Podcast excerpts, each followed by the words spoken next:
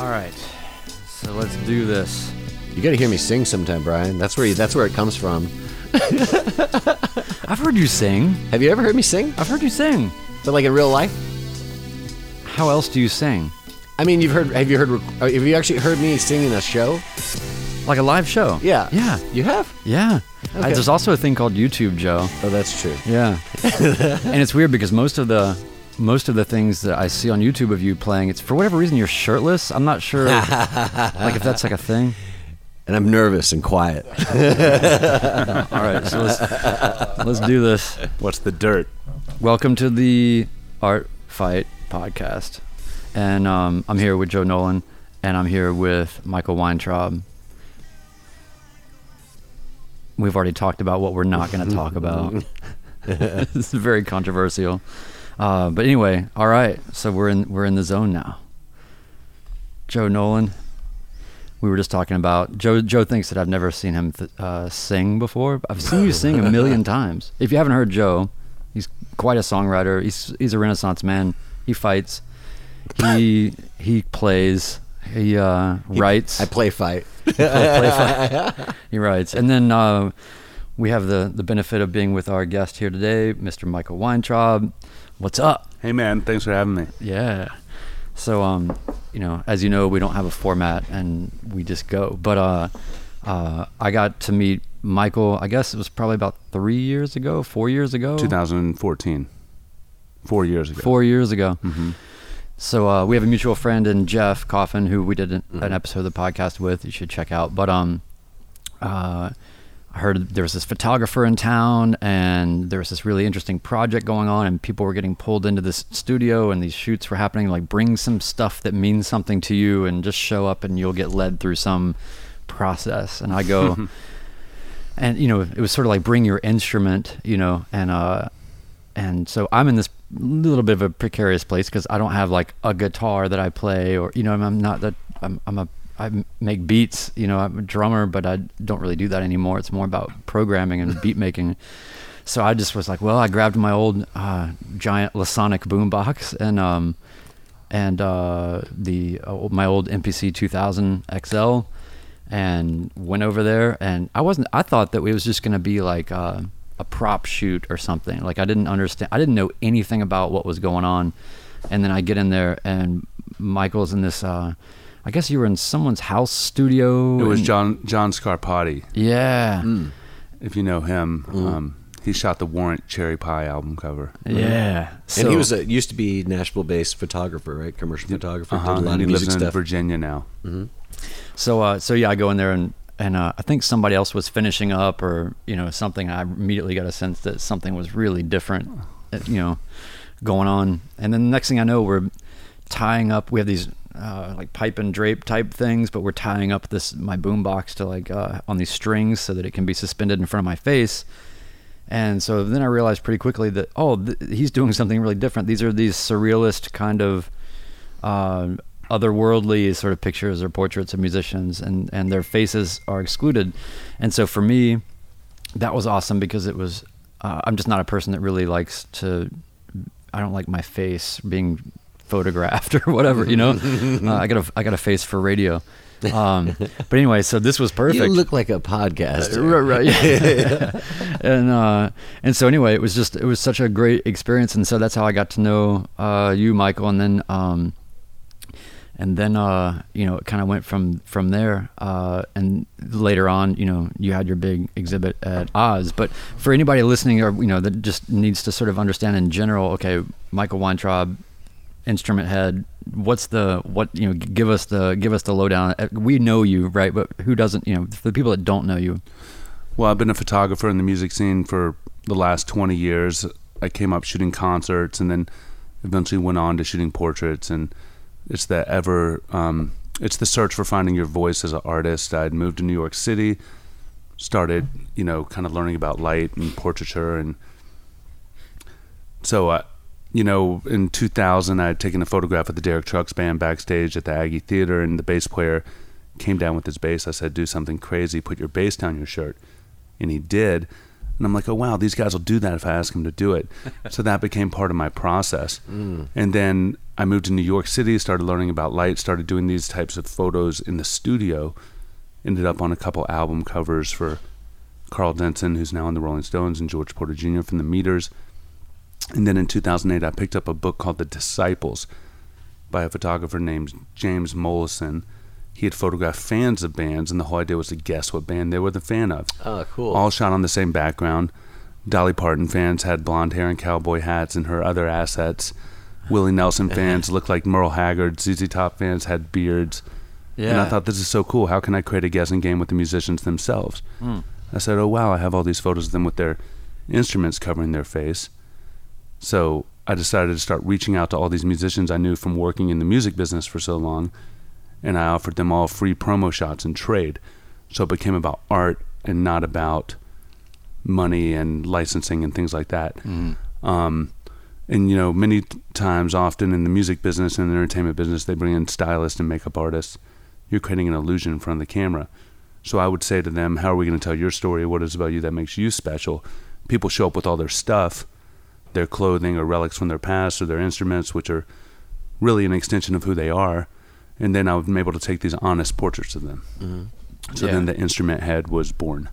Yeah, and so, and also you get a lot of different takes. People are bringing their own thing to it. So these objects of affection or whatever things that they have, I mean, that can widely vary. I mean, in the book, it's it's any It's number of things. Yeah, and so that's what's so cool too. Is it's almost like in- instrument head. While I think it's a really cool term, is almost reductive because there's so much more kind of going on. But I, I can appreciate the term because it's just conversationally it gets right to like sort of what it what it is.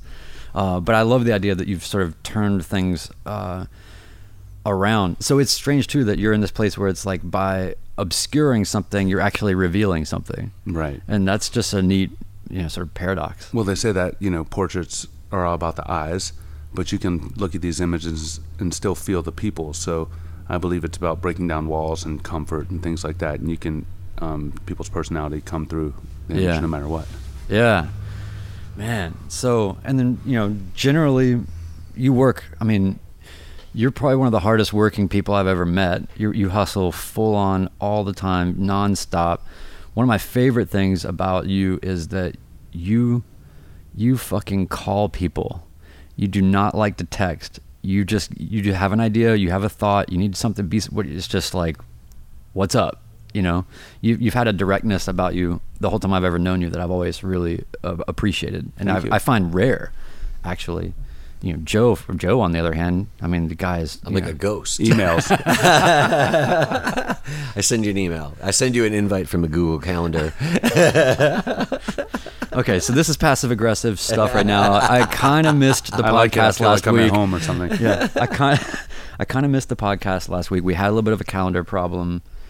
It's Joe- a new system. We have a bug in our system. But we, we squashed the bug last week. well, it's art. It's up. It's up in the air. You never know. Yeah. Well, we're just we're sort of. Uh, I mean, this is like I don't know if I've if, if I said this on the part that where we're actually recording, but this is our second episode of our second season, and we've upgraded so many things, including our scheduling. So we just had a bug last week, and and uh, I came to do the podcast, and I was the only one here, and I was very sad. Did you see my weird picture I drew for you, Brian? Are you the person? Yeah, I'm the That was you? yeah. Oh my god! For real, I sat there and I saw that and I was like, what? Were you totally weirded out?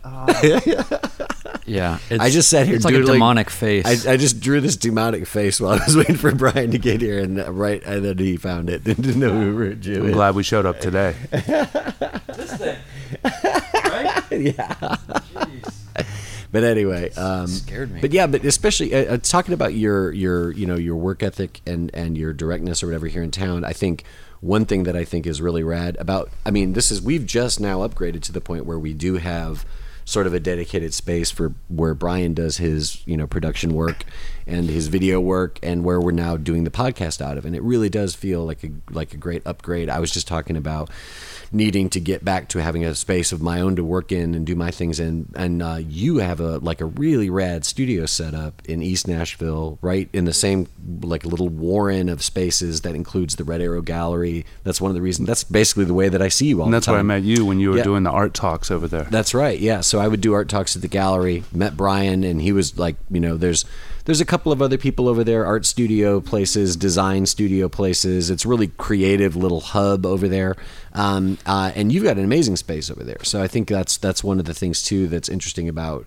you know you have this this studio presence in the in the community that's like um, you know both you know the place where you do your work but it's also the way a lot of people find out about what you're doing like on a saturday night you'll have an open house there and you'll be showing your photos or And we have concerts Yeah. and get musicians. you to had a live painter perform there the other day stephen watkins was at your place recently doing like live painting Yeah, and we did an exhibit for him in there, so it's like Mm-hmm. really nice to be able to have a place to create community and inspire people, and just have a place to hang. You know. yeah totally So yeah, now we got to figure out how to get you a place as big as Oz. yeah, I don't know if I need that a place. I need that kind of place every once in a while. yeah So so um so uh, yeah, we definitely want to talk about your show at Oz too because that was tremendous. So Oz Nashville is a an old cigar factory turned into a world class art and performance music facility here in sort of the outskirts of west part of Nashville. It, it's got to be one of the I don't know most sort of like people either know about it fully or they just don't know Yeah. about it and I, it's incredible to me when people don't know about it because it is probably one of the premier venues in all of the city if not like in my Oh, mind yeah. the premier like because just of where it sits and And their founder passed away uh, Yeah. last week. That's John true. O. Ozgener. yeah it's rough uh, I know he was battling cancer for a long time Yeah, Uh, and the, the art community really, you know, they they you know there was no no one had no one you know voted and said you have to now turn your cigar factory into this world class arts and event center. Yeah. you know, and so it's really everybody really you know everybody the art scene in Nashville really owes a debt to him. You know what I mean? So Mm. it's really it's you know it's it's weird. Our sympathies are with the family because it was it's really a big deal. It's a great place. It's it's it's not just the space, but it's the programming. You know what I mean? yeah I saw just the spirit of the place yeah, totally. I saw That's Patti Smith reading art. there. You know what I mean? So it's just like it's like there's I've seen great stuff there. I've seen and then they've done so many cool local things like you guys are talking about. They were a main reason why I moved to town. Mm-hmm. Actually. really Mm-hmm. so they offered you a, a thing and you were like great I'm coming Well, I had actually I had been working as a photographer for the Bluegrass Underground, which is this PBS special they film in the cave at the Cumberland Caverns. Now it's moved to Pelham, Tennessee. They got a new venue. had to get a new cave Yeah, they had got a new cave. So I had met a guy named Mark Rowan, who was the president of Griffin Technology, who invited me down for this um, opening of the Maiden TV network at the Belcourt Theater, and met a guy named Gavin Investor, who went on to connect me with Tim Ozgener Mm. and Lauren Snelling, who's the Yeah. artistic director at Oz, and we had this whole idea to do this really big exhibit with 75 four foot tall prints and getting musicians to perform. So I came to Nashville and kind of made the call out, like you were talking about earlier, to find musicians who were known for their look of their style or their instrument. And after a week, I'd photographed um, 37 people, I think. wow So I kind of like tapped into every local music scene in town before I'd even moved here. So Yeah. That's cool. that was really cool. Who were of the Nashville people that you photographed? Who did you Um, photograph? You photographed Brian. I photographed instance. Brian Siskin. Yeah. I photographed Black Cat Sylvester. I know that you and he Yeah. worked together on one of your drones pieces. yeah I photographed Dave Roe play with Johnny Cash. Mm-hmm. Photographed Kenny Vaughn, who is a great guitar player, plays um, in the Fabulous Superlatives. I photographed um, Alison Brown, who owns Compass Records, Jeff Coffin, Victor Wooten, uh, Future Man, um, Muriel Anderson. Mm-hmm. Um, the list goes on. Fats Kaplan, Jim Oblon. Um, a lot of great musicians here. Abigail Washburn, you know, also it's indigenous people who play the instruments from the countries they're from, like Wu Fei, who plays the guzheng. Mhm. um, So it just goes on and on. It's like people started bringing their friends, and then their friends, you know, yeah Oliver Wood from the Wood Brothers. It, it was just really great to connect with all these Mm-hmm. really amazing people. Yeah, it's strange. It's like you just you just opened up some weird portal that all these people just started passing through, and it was a very open, free kind of vibe, and Mm-hmm. and then a lot of intersections and things happen too, right? Like a lot of other musicians would meet other music, like you actually sort of would connect the dots incidentally between different people. Yeah, I you feel like I'm a connector in A a, connector. where yeah, you know something happened and when i shot in new york i had a studio in brooklyn for a long time and Jay Rodriguez, a great saxophone player, was there, and Yeah. Felix Pastorius, who's Jaco's son. Yeah. They met, they played together. Jay invited him onto the gig. Next thing you know, he's in the Cindy Blackman Man. Next thing you know, he's in the Yellow Jacket. So it's these little yeah, things yeah. that happen that kind of are little stepping stones. So I like to think that I'm part of that in some way. God, isn't it just it's so wild? Like I got to meet and hang with Felix. I guess when they when Jeff and Felix and some other Mu'tet, yeah. the Mu'tet, yeah, when they Mm-hmm. were playing in New York when I was living there, they came through and so I went and saw them and we hung, all hung out, and I got to kind of you know know Felix a little bit and and uh, it's man, it's just wild, just his playing, his his demeanor, his vibe, and the way he looks and just everything. Like he, and for people that are carrying around, to have your father be such a luminary, and to handle it so well and with such grace and ease. I'm sure it hasn't been that all the time, but he was he was really something. He really impressed me. Is really something. Oh, by the way, Jay Jay Rodriguez.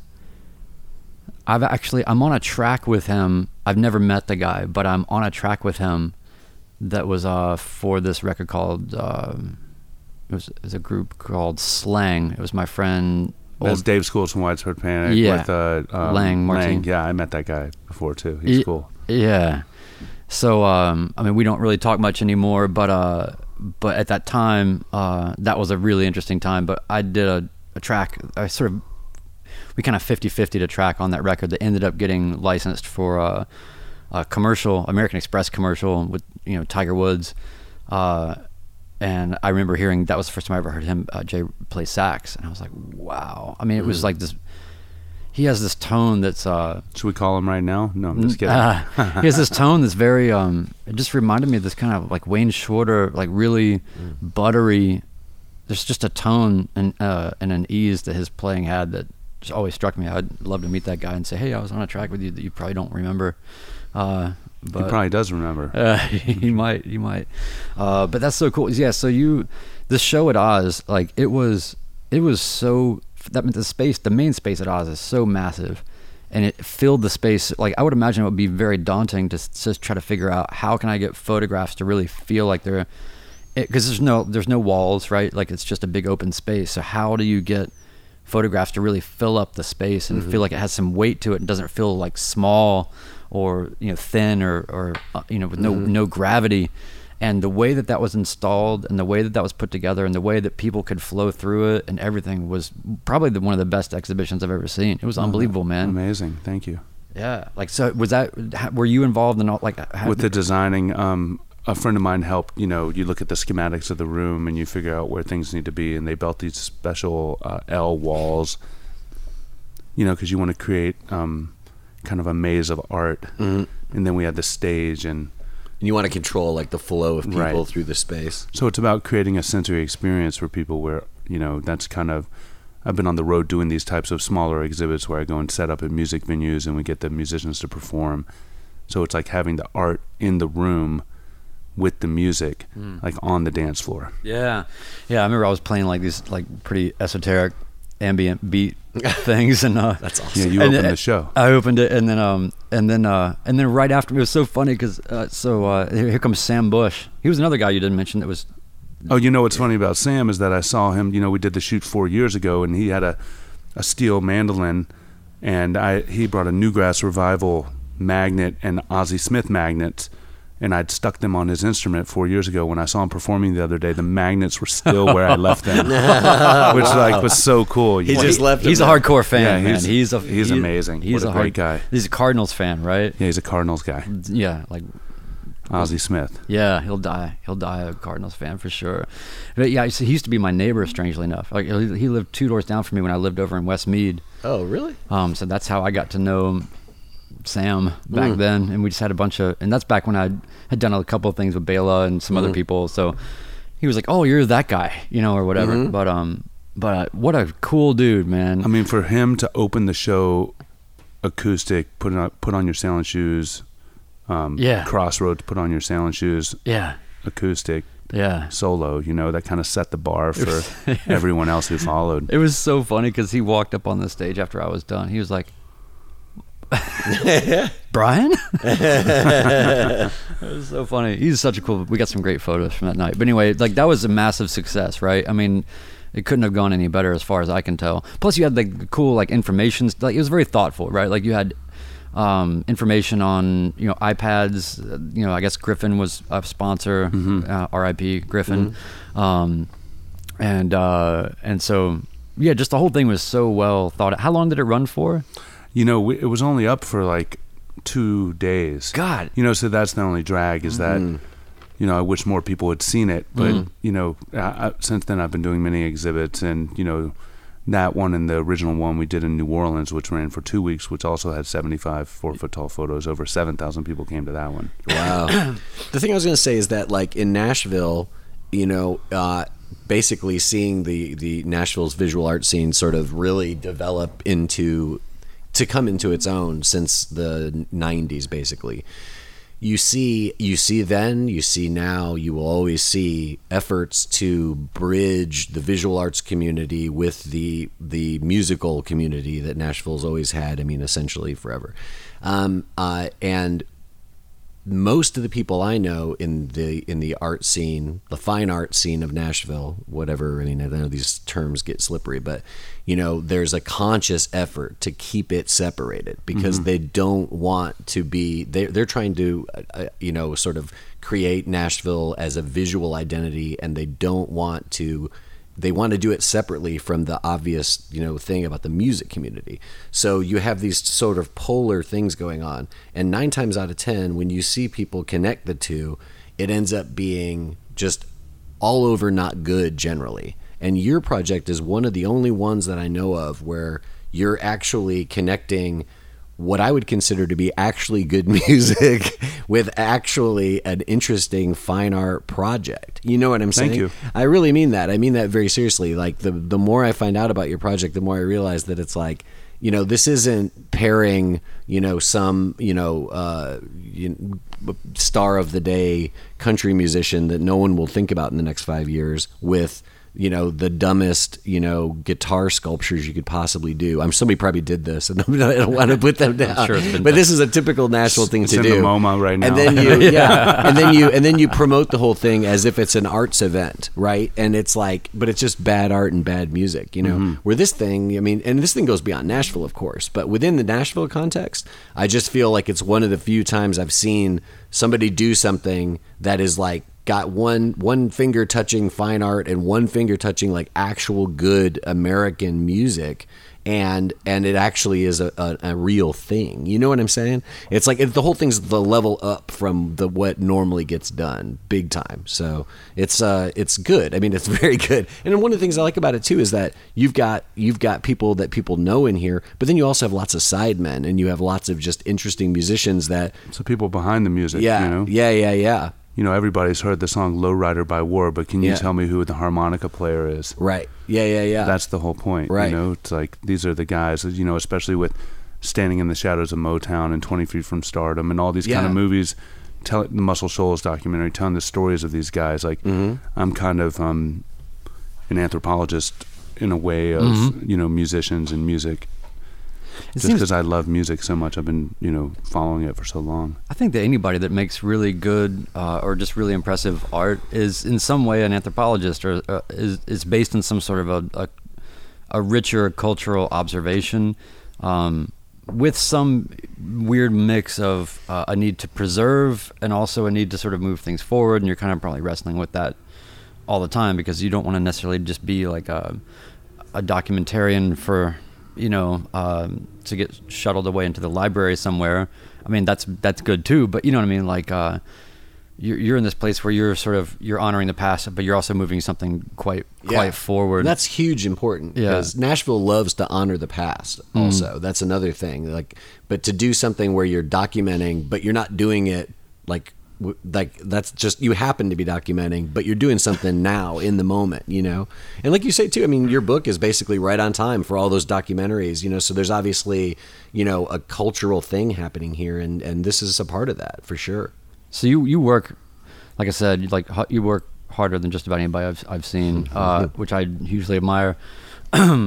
like what are, what are the things that nobody realizes? Like i i've even caught like certain like just understanding what you have to go through to to to make one of your remote exhibits happen. Like when you go to red rocks or when you go to these places in New Orleans and, and you you set up these long running two week exhibits and you know you got a truck you've got custom cases you've got stuff that you've got to schlep you've got um, all kinds of people that you know to deal with and some understand what you're doing and some well, I'm basically don't like a musician or a carny or, you know, I'm on the road now. Like I learned from these musicians. I traveled around shooting music festivals all over the world, and so now I have my own truck and my own road cases. And you know, originally when we did the first show, we wrapped all the frames in bubble wrap. Yeah. 75 four foot tall frames. We got to this warehouse. Someone had given me a 50,000 square foot warehouse on Frenchman Street across from DBA right at the back of this art market. The show was going to open on Thursday. Tuesday night at 3 o'clock in the morning, we were finished putting the hardware back in the frames and we were placing all of the frame pieces up against this drywall wall. The 75th one we put down and we were celebrating. All of a sudden, the wall starts to fall. It wasn't connected. So I'm holding the wall up. We placed all the frame pieces up against the brick wall because obviously they'll be safe because it's a brick wall. Get out of there at 5 a.m. At 7 a.m., our phones start blowing up. There's a tornado going through New Orleans, and the warehouse is flooding. So we had to run back and like put all the photos on tables, and like ended up losing two of them. Yeah. But But out of all that, you only lost two. we only lost two, and then That's it, great. it went off. You know, it's just um, so you want to be an artist? right. And you know, I'm on the ground, just like defeated and crying, and you know, bleeding from. You know, it's just so much to deal with, but it all went well, and you know, and that that was the start of my new life. You know. yeah i think it's really cool too that you're sort of you're taking these notes or these uh, inferences from your subjects ultimately you know it's like how do you how uh, why wouldn't you m- marry yourself to their modality or the way that they function or live or make a living or whatever it is that they're doing like what yeah like get on the road you know get your anvil cases or your with caster wheels and Yeah, so now I can fit the, the the frame pieces in road cases, and they slide in. I don't have to wrap them in bubble wrap, yeah which is pretty nice. this sounds like the probably the single greatest innovation in your life right? Yeah, it's pretty good. it's pretty good no, I think the lift gate is, is probably the best one. It's a sweet truck, man. And then as far as um, you know, I mean, you've you've also, I mean, you've got all the this. We've talked a lot about all the things you're doing after the fact, right? When the photos are all done. But I mean, when you when you're out shooting shows and you're you know you're not necessarily working in a studio, you're capturing moments. You've experienced any number of insane things. Oh yeah. Uh, some of the most unthinkable things, really. Well, there's a difference between creating and capturing. So, like, if you're a documentarian or you do reportage, you're kind of capturing the moment. If you're in the studio, like we are now, what we're doing here is we're creating something. So, you know, there's a difference, but they're both equally as valid, and they're two completely different skill sets. yeah. Which one do you lean into more? Do you feel like one kind of is necessary to be able to do the other well? Well, I think that um, from shooting concerts and events for so many years, it gave me the instincts of knowing when to hit the trigger Mm-hmm. when in the studio. And then once I learned how to function in a studio setting, having the prior skill set helped me to become a better portrait photographer and find my voice. Like this project helped me to find my voice as a portrait photographer Mm. because I was always known as like a, a, a live kind of documentarian before I really got deep into portrait work. Do you think that um, obviously in the in the uh, in the studio environment now you've got infinite choices, or you know, working with lighting in all these various ways, or really contriving or controlling or whatever you want to do with the space and and all that. Like, do you is do you have like option fatigue sometimes, or do you just kind of keep it limited? No, I kind of have a few things that I can do really well Mhm. within my with my gear and Mhm. within my space. You know, for shooting one or two people, uh, you know, I can nail that on my own. But sometimes when I get hired to do like an album cover or something like that, I'll bring in assistants, and so I don't have to think about all that stuff. But, Yeah. Um, yeah, I mean, it's super fun. I love it. Yeah, and so as far as uh, you know, this this whole sort of mode you've been in with with Instrument Head, right? Like it's so known now. Do you do you have to reconcile now? Sort of like, are there completely different ideas or compl- like things that don't fit in or, or to your current mode, right? In terms of capturing or studio work, is there something else that you want to be doing or would like to do that is well, not? there's sure. Well, you know, I, when I originally went to try to, I wanted to make a book. I met with Harper Collins and all these kind of people, Rizzoli, and none of them knew how they were going to sell it or how they were going to do it. And so I decided to start doing these exhibits, and then um, I built a following, and then I was able to crowdfund the book and start my own publishing company. So now. I've been kind of using what I've been doing as an experiment, so I would like to help other artists who have big bodies of work, help them to put out their work and empower them to be able to have a product that they can sell and go on the road and show their work. So I'm going to start publishing other books for for other artists. That's great. You know, Yeah. and I am in my own other books. I have such a huge archive. You know, my next book I'm working on is going to be called 475 Kent, which was my address in Brooklyn, which Mm. was kind of like a, a building with all these artists like David Alan Harvey and Deborah Masters and Tim, um, who died, who did Restrepo, the guy who died in Afghanistan, and all these artists. So it was kind of like the Chelsea Hotel of our time. And now over se- 80% of the building has been kicked out or paid to leave. And so I have photographs of all these musicians around the building in the freight elevator on the roof. And so I want to try to tell the story of this building and where I once lived, you know, um, and put a book out. so Kent and Green and Greenpoint In or South Williamsburg, South like South 11th and Kent, kind Okay. of in the Hasidic neighborhood. Yeah, yeah. Wow. So that was fun. That's where I kind of created all this work was um, in Williamsburg. You know, when you're there were more great photographers in that building than I think that there are in all of Nashville. But not to say that they're not amazing photographers in Nashville, but these are guys who are the head photographers for Magnum and Rolling Stone and mm-hmm. movie directors. So just being around these people, you know, set the bar so high that I had to do something that was valid and cool, and you know, it steps up everybody's game when people around them are doing mm-hmm. special things. Yeah. So like who who was the like in terms of I hate to say like who were your influences because that's kind of a really linear question, but there's certain things that just kind of set you off, right? It can even be something that you don't like where you're like, you know what, I've been now I've been validated that I don't want to go. Like somebody's shown me exactly where not to go. It can be any number of ways that you can look at that. But I'm just curious. about- Influences as a photographer. Yeah, I, I mean, well, you know, there's people like you know Herman Leonard, who's the great jazz photographer who died, and you mm-hmm. see these old photos of Dexter Gordon and Ella mm-hmm. Fitzgerald Beautiful. with the smoke.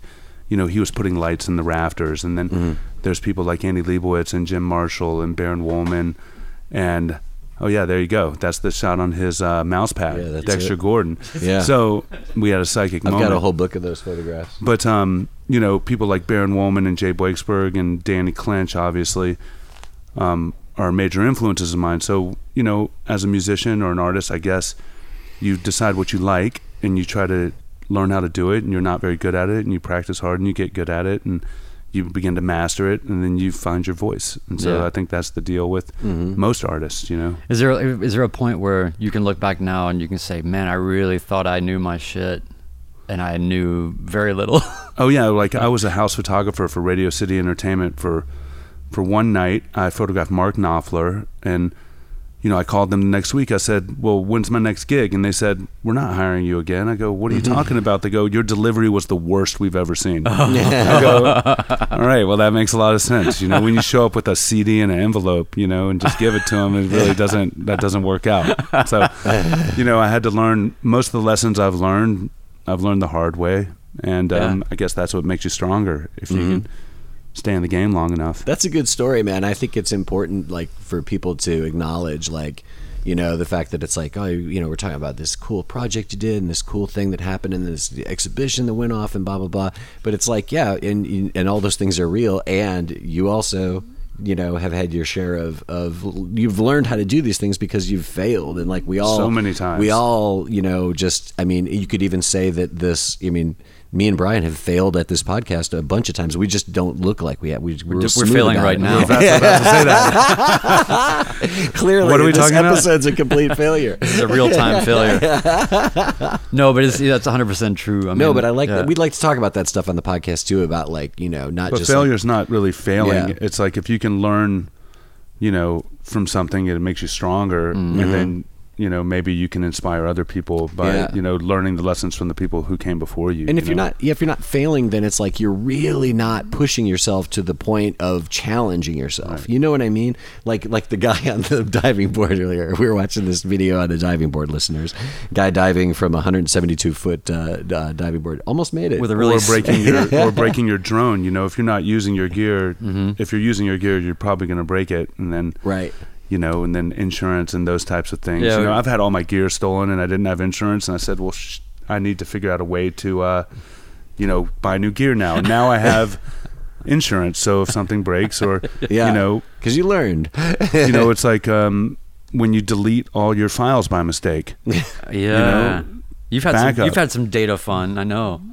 Oh yeah, I was. You know, the guy who wrote the quote on the back of this book is a guy named Colonel Bruce Hampton. You ever heard of him? Of course. Yeah. So Bruce Hampton was kind of one of my mentors, Yeah. and you know, for 20 years I would call him, and he was a really interesting guy. He was kind of one of these guys who's a conduit who gave people permission to be themselves, and I gave him the book on his 70th birthday, which was the the day of this tribute concert that they were doing to him at the Fox Theater in Atlanta.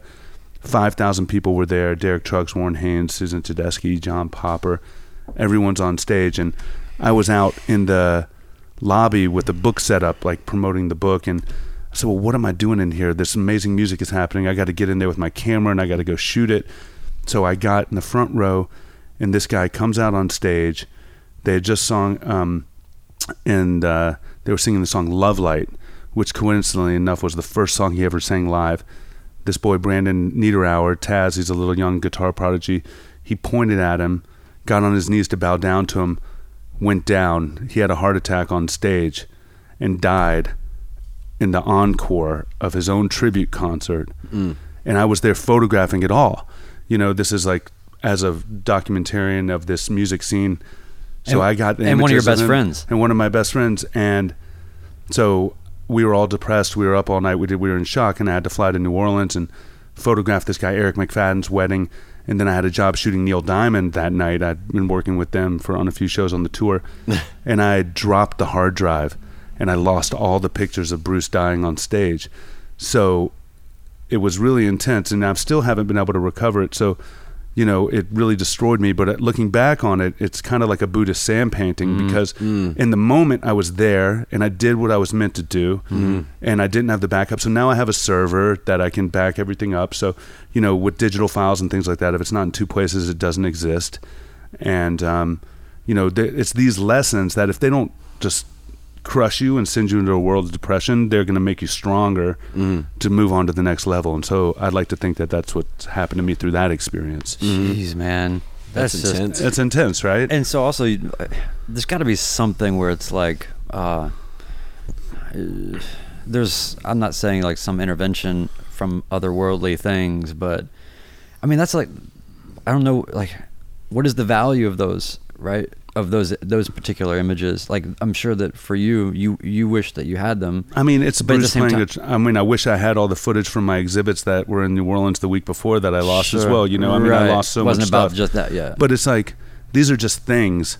yeah They don't define who you are. That's you right. know, so you can actually you can go and make new things. that's right you just have to like learn from these experiences and try to be better and and you know we're human we make mistakes and give yourself a break Mm-hmm. you know it's different if you had a job and you lost the photos from that job or you Mhm. lost the recordings from that job but this was something i just did but i felt like i lost part of i don't know what it, i don't even know Mhm. i don't know how to describe it Yeah, well, it's uh, you're uh, metaphysically or whatever. Like you're, this is some weird um, acknowledgement of an experience, a lot of experiences, and and a lot of energy, and that was exchanged or put, you know, uh, out into the world, and so it's like a weird sort of mini death of of something but at the same time it's like well but i feel that i was that. I i was there you know like we were talking to Shrieve last week and we were talking about just how funny it is just about how he looks like he's 12 years old when he's playing that solo during soul sacrifice at woodstock. And i was like you know yeah i mean you must have just been like on another planet kind of thing you know and he's like no no i wasn't He's like i was he's like i was i was here now kind of thing you know and that's the only way that that worked. I was like, wow, yeah, makes sense. So that's really all you got. you know, you have signs and stuff that come to you that let you know that you're on, doing the right thing. Like, I had a couple moments after that incident that let me know that everything was okay. You know, Mm. Well, yeah, I mean, like you know, where I'm at right now with sort of you know breaking away from all that I was doing before and doing straight up freelance in these sort of unknown, uh, sort of strangely defined ways. Uh, you know, it's it's like it's day to day here. Like you, you get interesting calls about certain opportunities or certain things that you just want to be pursuant to, and certain things you want to say no to, but you don't want to say no to things. Like that that lifestyle is really hard, and when you're trying to you're trying to keep your mojo together and you're trying to keep the pot like you have to stay anybody that's freelancing i think or has done you know done work for themselves for a long time really understands this but it's like you you can wield or manifest the energy that surrounds Of you. course. and it's so apparent when you're not enduring the indignities of a corporate job Yeah. that is in some format right? Like you're you're just out there man. And like what you make is what you make. And what happens is what you did and uh and there's something there's such a direct tie to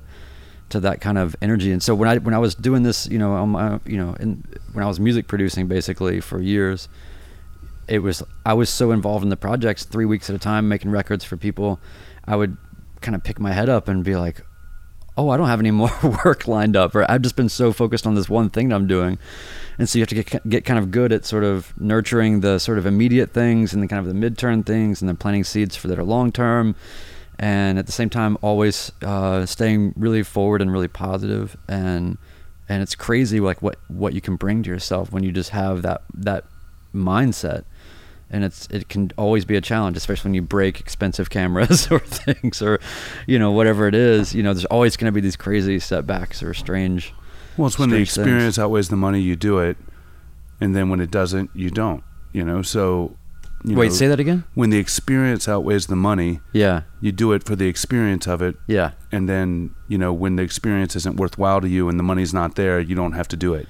You don't have to Mhm. say yes to everything. Mm-hmm. You know, Yeah. that's what I've learned. You know, people, so many people spread themselves too thin, and you know, and then you go and you do this work, and then you have resentment because you're not getting paid the money that Yeah. you believe that you should get paid for the work that you're doing. But in actuality, you're the person who agreed to do that. So if you just said no, I don't want to do that, and they say, well, we can't afford you, be like, okay, go find someone else. You Mm. know, so Yeah. that's I've learned that over over time. Oh yeah, I'm right in the middle of some of those exact scenarios right Mhm. now where you know people wanted to license you know photographs or you know things that I have and then I give them the market rate and they go, "Oh, well, never mind. We're just going to go do it ourselves." Great, and if they can do it themselves, like God bless them. But nine times out of ten, Yeah. they can't They reenact what what you is, created. You know, so Yeah. Yeah, they don't understand. you get it what you is. pay for at the end of the day. That's right. or you get what you don't pay for. Yeah, That's right. So I don't know what this loud oh, this uh, just dumpster a truck. backup uh, Um, alarm. but uh but yeah so you know i think that um i think that even people that are in a situation where they're doing uh, a day job and then doing you know what they love on the side that could possibly become like a full-time hustle you you still have to sort of I was able to take advantage of that. Like in the, when I had a salary coming in, but I was doing all of the other stuff that I'm doing, um, I was able to just say, well, I'll, I'm doing it for market rate or better. You know, But like what is market rate? well, just meaning like I guess what I'm saying is like like especially in the drone business, right? You can you can you can say like people will pay like people will say, well, that's you know we think that we should be able to get this video made or this thing that we need for you know five hundred dollars, and it's like you know what? You can actually find somebody to do it for three hundred dollars. You can find somebody to do it for a hundred dollars, but I'm gonna charge. I charge twenty five hundred dollars or whatever. Like, and I would just I would look at yourself in the mirror and you say, "That's what I'm worth." right. Well, babe, because I, I just I know what it is, Right. you know, and and the thing too is that what I find interesting is like when you, you have these these awakenings too, when you realize that certain audiences or certain markets or certain verticals or certain types of companies or whatever it is that might be able to sort of subsidize what you're doing. There's a lot of them that just don't they don't fundamentally appreciate what anybody's doing. It's just about bottom line and Right. Mhm. and it doesn't matter how great the work is. Like so you can sit here all day and say, well, uh, you know, it's it's it's all about uh, you know, we'll go find somebody they're not as good as what I'm going to be able to bring you. They don't even care. half the time. You know, so it's just an interesting thing. That's that's a signal that you're just not even in the right. Well, I learned the hard way Yeah. in New York. You know, living in New York and trying to keep up with the Joneses and trying to set precedent for yourself. You, know, you want to charge people a certain a premium, and then I was the king of like almost getting jobs. And I remember there was a woman who lived who lived below me named Connie Crothers, who was Lennie Tristano's prodigy and Max Roach's lover and pianist in her band, and you know she was the her music was the soundtrack to my New York experience, and she you know she's since passed away. But she said to me one time, I want to do a photo shoot. And I gave her the price. And I thought that was the greatest deal, you know, that I could give her. And she said, Oh, but I couldn't afford that. And then I realized at that moment, did I have a really expensive storage closet or did I have a photo studio? Hmm. So I need to go out and create some work. You know, a lot of people don't pick up their cameras or pick up their equipment unless they're getting paid to do it, which means they're getting rusty and they're not training their ears or their hmm. eyes or their talent. So Yeah. people don't know that they need what you got unless you can create something to show them. Yeah. So for me, Yep. I did 700 photo shoots for free and gave away all the images to the musicians to use for promo. So that, Yep. you know, then all of a sudden I got Bootsy Collins' album cover and Johnny Winter's album cover, which won the Blues Grammy and things like that. And this is all from things I went out and just created on my own. Yep. Mm-hmm. I wasn't hired by a record label or hired by a management company. I just did it. Yeah. And then they knew that they wanted it. So as an mm. artist, right, Joe, is that right? You have Yeah, to go out and just do it. That's right. Because it's in your soul. Mm-hmm. And that's the vibe, you know? Yeah, for sure, and it's like definitely a thing where you know that's that's. I I had a, a funny email the other day from somebody. A person emailed me and um, said, "I'm thinking about quitting my job. Do you know about any freelance writing positions in town?" And I was just like, so many Pick up the pick up yeah. the phone. Yeah, and if you're if you're this person hearing this, which you won't be, but if you were this person hearing this, it's totally fine for you It to. it was totally fine for you to send me that email, and I and I sincerely meant I my it by- response. I sent it by mistake, My Joe. response when I said, if I know of anything, if I hear of anything, I'll let you know. I, I mean that sincerely. And that said, it's indicative of just the sort of the the fact that people just don't get what it is to be doing creative work on your own. Like it's like it's it's exactly that's the biggest part of it. People don't understand. It's like there's nobody hiring you to do anything. You are doing it. You are creating jobs for yourself and finding people to pay you to do these jobs that I mean, you I- created. I, used to go to, I used to go to Barnes and Noble and look in the mastheads of these magazines and figure out who the photo editors were and contact all of them. And then I got published in Rolling Stone probably 30 times. And then I was still broke, and that was my biggest dream in life. And I was like, "Wow, I need some new dreams." Or you're trying to climb to the top of a mountain, and you get Yeah. there, you realize there's no view. You know, you need a new Yeah. mountain. So Yeah. That's the thing too. That's a good point too. Like people would think, you know, if you got published that many times in Rolling Stone, for God's sakes, well, you're a millionaire, and it's like that's not how. It how many works, people man. want to get in Rolling Stone Yeah. and National Geographic or Yeah. their song, you know, so these corporations will take advantage of these amazing artists because they know that they have leverage over them. Mm-hmm. You know, even though it's a magazine with millions of copies in circulation, they'll pay you $100 for a quarter page shot when they should be paying you $2500. Right. But people want it so bad because they think in their mind that they're going to get more opportunities from being in this place, but it's really not true. So Mm-hmm. you have to go out Exposure. exposure right you can't you know if you, if i could pay my rent on photo credits Yeah. like Mm. i would be a millionaire living in a you Yeah. know mansion in beverly hills you know Mm-hmm. but you can't you have a sweet truck though. i got a great truck I got a great shot. You know, and a I- rad I studio. sleep on road cases sometimes you know? it's very glamorous. No, it's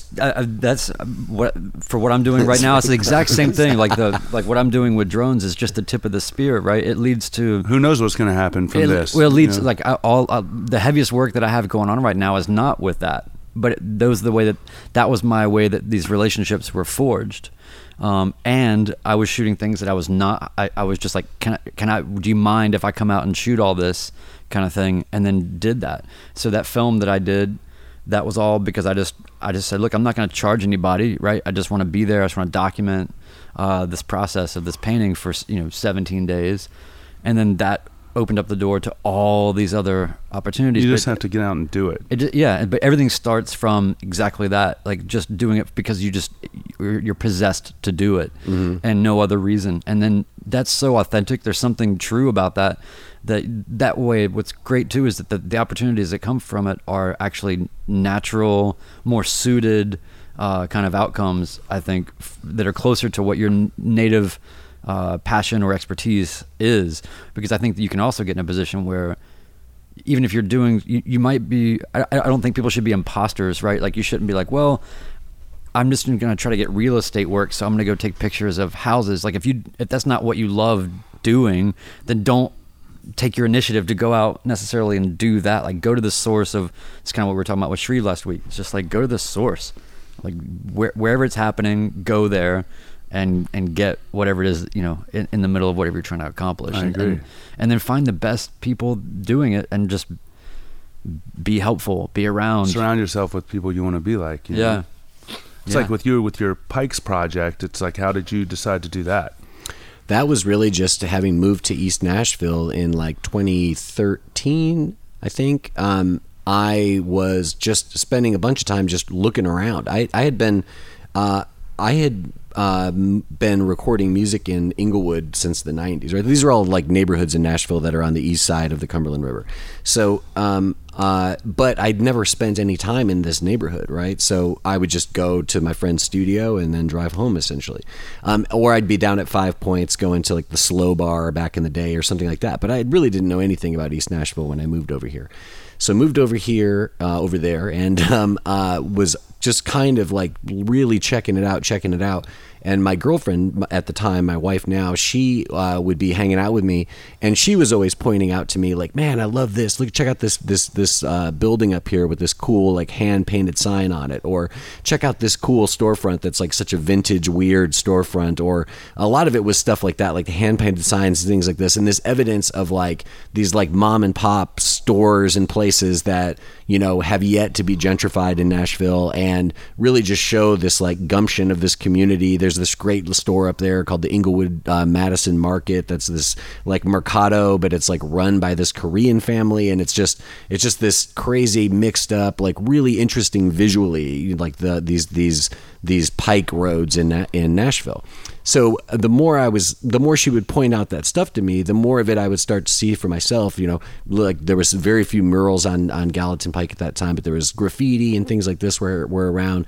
And the more I started looking at it, the more I was like, "Oh man, I just want to take photos of this stuff." I just felt that's like You you're talking just about. I went really out and did it. That's yeah, like what we were and I went out and did it, and and I and I was doing work with uh, WPLN, the public radio at the time. They were developing their online content. We started talking about d- doing some kind of a story that wasn't focused on radio broadcasting, but was more something people would see online. I said, um, thinking because I was already in the middle of doing this stuff. I said, what if I did a you know a, a what if I did a photo essay of Gallatin Pike? And they didn't know exactly what I was talking about, and I didn't even know exactly what I was talking about. But they're like, "Yeah, sure, let's do it." And once you gave it yeah, to them, yeah, then we go. There we go. right? And so that's the whole how you got to do it. off. You yeah. just got to just get out there Yeah. and do it, and people don't know they want it or Yeah. until they see it. Yeah, That's right, But. I think part of it, part of what, like you know, to, to to Brian's point and to your point, and I think this is an important important thing. You know, for people who just see what you do or see what I do or see what you do, and then they're like, "Well, that looks like fun. Maybe I'll do that." And it's like, no, the difference is. I had to do it. I felt Mm. It's this thing. I still feel it in my chest when I think about it. Yeah. I just had this need. It was just like, God damn it! I got to take these photographs. You know Mm-hmm. what I mean? And uh, and you know, for no reason at first, I just had to. And then you find out the way to connect it to the real world and and have money and resources pour into it. and that's and that's you know I was talking with uh, you know Craig Havighurst. Yeah, he helped me write all the captions for the, the instrument head book. Yeah. Oh, really? Uh-huh. So I, That's cool. I was having a beer with him yesterday. I've known him for you know whatever twenty years. He's a He's music journalist and a Huh? He's broadcaster. fascinating. Yeah, he's he, he really is. Mm-hmm. Um, uh, and I hadn't seen him in a while, so it was really good. But um, but we were talking. He he makes so. He was like, so tell me more about how you and uh, what uh, Joe. Uh, are Mm. so into blood sport. Blood sport. The Kumite. That's awesome. Let's start. Let's call this. Right. We're gonna call this the the art blood sport podcast. right but the whole thing was basically um Blood him sport. talking about us enjoying fighting so much i was telling him the story about how you and i how did this get started you know our fighting sort That's of hilarious. and it's like I'm uh, glad he's paying attention. you're right but i was like no this is joe and i would run into get you know we would be at these stuffy art shows and we'd be like holy shit dude did you see that fight last night? You know? And we were like the only people that could talk about this with each other in, in these uh you know, in the art world and the music world, a lot of creative world, uh, Yeah. it seems like people don't really respond to it very well, which is fine. But I guess what, what struck a chord to me was when you were just talking about that that native compulsion. Yeah. I was that's what I was trying to explain to him yesterday about people who fight. When you talk to fighters, when you talk to these people and you really get to know them, that you know when you ask them you know like what it's not a choice. Mm-hmm. Like they have to do like I, I just told craig i said you have to accept that there's just a certain number of people in the world that are natively compelled to to be human combatants. Yeah. and that's all that they can think about or focus on and Yeah. everything is derived from that. And there's a lot of creative t- you know beauty in it. There's a lot of uh, a lot to learn there's a lot of uh, wisdom there's a lot of beauty there's a lot of amazing things going on there so keep in mind that perhaps it's gone a little past john mccain's human cockfighting uh, comment from Yeah, the big time, 1990s time. and it's not quite the freak show that it used to be um, It's still fucking outrageous combat. Right. but like, look at look at. Uh, but when you see like 150 Yeah. or 100 you know when you see a 115 pound woman just uh just beasting you know it's in such an articulate possessed Amazing. direct uh beautiful kind of uh artful movement kind of way that is pure destruction right it's Yeah. fucking it's oh really you have you're having trouble with learning how to use a camera or you're Yeah. or you having struggles like learning how to how to find your creative voice you want to know what a struggle is go, go lock yourself in a cage with another person and say yo you got you know and, and you have to fight them and somebody's gonna get knocked out or Yeah. choked out I was at a lucha libre match in Mexico City last week, way! which was the most amazing thing Last I've ever week? seen. Yeah, I just Really? I Really? did three days in Mexico City last weekend. what? Were you working or just vacationing or both? Bachelor party. Oh, okay. Did you take your I mean, camera to the to the the wrestling? I mean, I did. I have my iPhone, which is probably the most powerful tool for photographers ever been invented. Interesting. And, um, yeah, so that was fun. what can I say?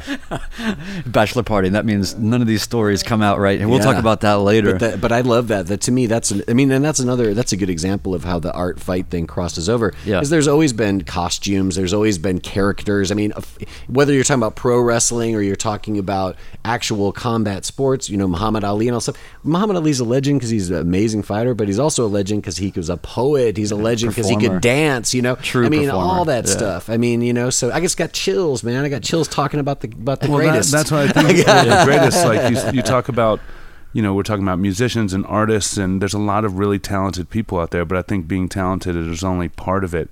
It's all about personality and the hang, Mm. because you're not going to have longevity if you can't hang. Mm-hmm. Well, that's something you learn from those musicians too. That's everybody's always talking about. Oh yeah, like you'll you'll like spending. T- if you have to spend a, a week in a hotel with this guy, it's going to be fine. You're going to have a great blast. with Right. yeah there's definitely like a Yeah. social poetry of of all that i've definitely Mm-hmm. had some scenarios too like where it's like oh uh hello mr bernie worrell uh Mm-hmm. you know and you just you see how like or what, back in when i was younger and i would you know when i was hanging around like tony williams or elvin jones or these kind of guys you know and you just see like when i was i was very young and i was just sort of fly on the wall very nervous in these environments that were very you know Oh, hangs man, These- what a I was, we were hanging with these You're people like, I'm having coffee with Ornette Coleman right now. What's, what's going on? yeah yeah very surreal and then you realize but but what i learned is like oh don't talk about music and you'll learn everything you need to know about, About music, music, yeah right. and that was i figured that out so early on it's like so you know elvin jones just talking about baseball it's like oh man this is like a, a, a thesis right now in just this natural humorous uh, friendly conversation but i feel like people like that that are I mean, they're conduits to something greater or Mm-hmm. whatever. Like these are really, these these are charged humans that that you know. I don't think they do anything by accident. I think they fully know uh, naturally like what what whatever the frequencies are, their baseline frequencies. It's really hard to not be like, you know, hey, I'm I'm I'm 22 years old, fresh out of North Carolina, totally starstruck, you know. so tell me about the you know time that you played. You know, like you just don't Yeah, I asked Doctor. You taught talked to Doctor John and. Tell me about that time. He's like, I remember when I was in prison. You know, that's, that's it. Like they don't remember all that stuff. Yeah, yeah.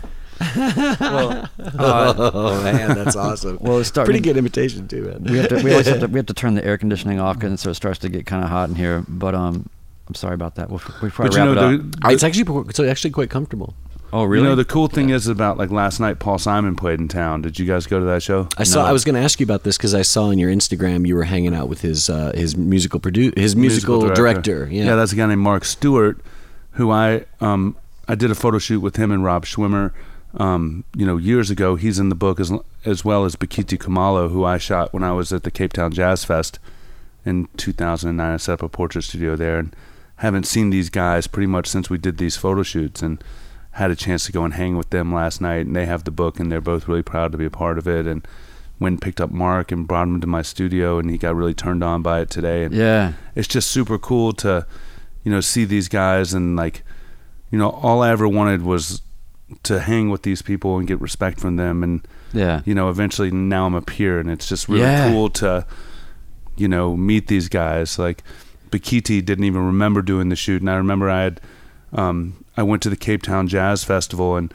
I had gotten the opportunity to to photograph the festival and this is in 2009 my friend had been deported who was from South Africa and I flew to oh, South Oh, Africa man. with him because I had nothing else going on in New York and God. the Jazz Fest was happening and I'd been shooting jazz festivals and I met the the producer of the event and he said, "Well, you can shoot the event, but if I'm shooting this, you know, you have to go somewhere else." I said, "Well, that's not going to work for me, but if you give me a space to do a portrait studio backstage, I'll pay for it myself."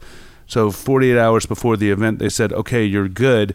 Meanwhile, I've got no idea where to buy lights or rent lights or backdrops and Yeah. so I started walking around this square. Uh, are we about to finish? Is it okay that I'm telling you the mm, story? No, always. So we're walking around this. Squ- I'm walking around this square. This is like hun- like ten thousand people in South Africa, and I see this guy with a really nice digital SLR camera, and I said, "Hey man, I've got to do this thing," and he's like with a British accent, and he goes, "I'll help you," and then he goes, "Actually, I have to go." To Paris for something, and then the little guy next to him says, "I know a guy." He goes, "He goes, I know a guy who can help you." He goes, "I know a guy who can help you." I know a man who can help you. Right, I know a guy who's right for this I job. got a so guy, I got a all of a sudden, the next morning or two days later, I get picked up. I talk to this guy on the phone. Well, the little guy, he's the guy who's helping me. He shows up with his like six foot tall, like Danish supermodel girlfriend. With a truck full of gear and all these backdrops. Oh, my god! So we go and we set up this whole studio, and it's just like the gray backdrop and i was going to shoot portraits of all the musicians and and my dream was to shoot hugh masekela who's recently passed Yeah. in the south african flag wrapped in the south african flag which i eventually got to do and then i realized well how are people going to know that these portraits were shot in south africa so i used the flag for everybody as the mm. main props and then so I shot Bakithi Kumalo, who's Paul Simon's bass player, with the flag over his bass. And then many of the musicians weren't showing up, so I started shooting the workers and the cooks using the the flag as an apron or a cleaning cloth. And Oh, wow. so I kind of told this story of South Africans through this portrait. Now this is in 2009, right before the World Cup. Hmm. So I'd gone on safari in the Kruger Park, and somehow I ended up like meeting with the tourism bureau and. And this is going back to what we were talking about licensing, and they had a campaign called "Wave the Flag for Football." Oh, and so. I said, "Well, we're going to license them all these photos," and we tried to license them at market rate, Right, which right. was actually turned out to be no rate because um, no one in my company was oppressed by apartheid. So I didn't end up um, getting anything in there. But you know, it just goes to show you they wanted it. I created it. I tried to tell the story. It didn't work out, but it still it did work out because you know it's all about having a, an idea and then creating that idea and then trying to manifest you know the outcome so who knows what will happen with these images in the future what I know now is I'm friends with Bakithi Kumalo. He's proud to be in the book, Yeah. and I got to hang with him last night. Well- and this is, you know, nine years later. Mm-hmm. Yeah. Well, and, and you went through the experience of modulating you, you, you what you were doing in the moment, and now you have this probably a much when when things aren't working out and the shoot people aren't showing up or whatever. You, that's actually an invitation, now, Right. Right. That's not something that and it turns out this Yeah. little guy who came to help me was the one of the best fashion photographers in Cape Town and had Wow. some issues um, in his personal life which kind of you know um, halted his career Hmm. so I think by coming to help me was a way of him you know feeling coming back into himself to Yeah. like empower me to be able to have you know it was like there's a lot of energy that swirls He, around. he needed an opportunity too. right? So Yeah, it's like cool. and it was like giving him some. Uh, That's heavy. You know, feeding his soul. Like Yeah. it was feeding mine and the musicians and the whole deal. See, so. and that's what it's about, right? It's about experiences. It's not about like work, like the the experience and the work and the life and That all the- comes. that's just all. That's just the force. Uh, but anyway, all right, we got to get out of here. Um, instrumenthead.com is how they can learn about this book. Hey, hey, hey, hey, Michael, can you can you just take a second to, to tell people about how they can find out more? Man, so if you would like to learn more about this project we've been talking about this whole hour, you can go to instrumenthead.com. Watch the about video. There's going to be a lot of um, videos of Brian's drone footage, and it's going to be really awesome. You're going to love it. I don't have any drone videos on your website. Man, I? we should do that. Let's go do that right now. I've This- got a box truck. Can you fly the thing around the truck? fly in and why don't Why don't you box. fly your box truck around my drone? That could be cool too.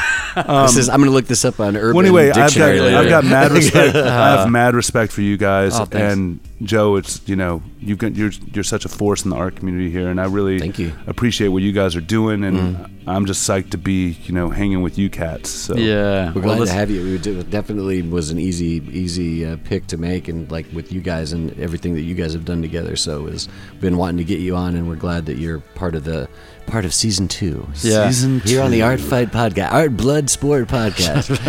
yeah. All right. Um, thanks everybody for anybody that's listened all the way through because you're the reason why we do this. Actually, not really. We just kind of do it because we love to do it. It's pretty fun. Uh, but we're happy to have listeners and thanks everybody. And uh, we'll talk to you soon.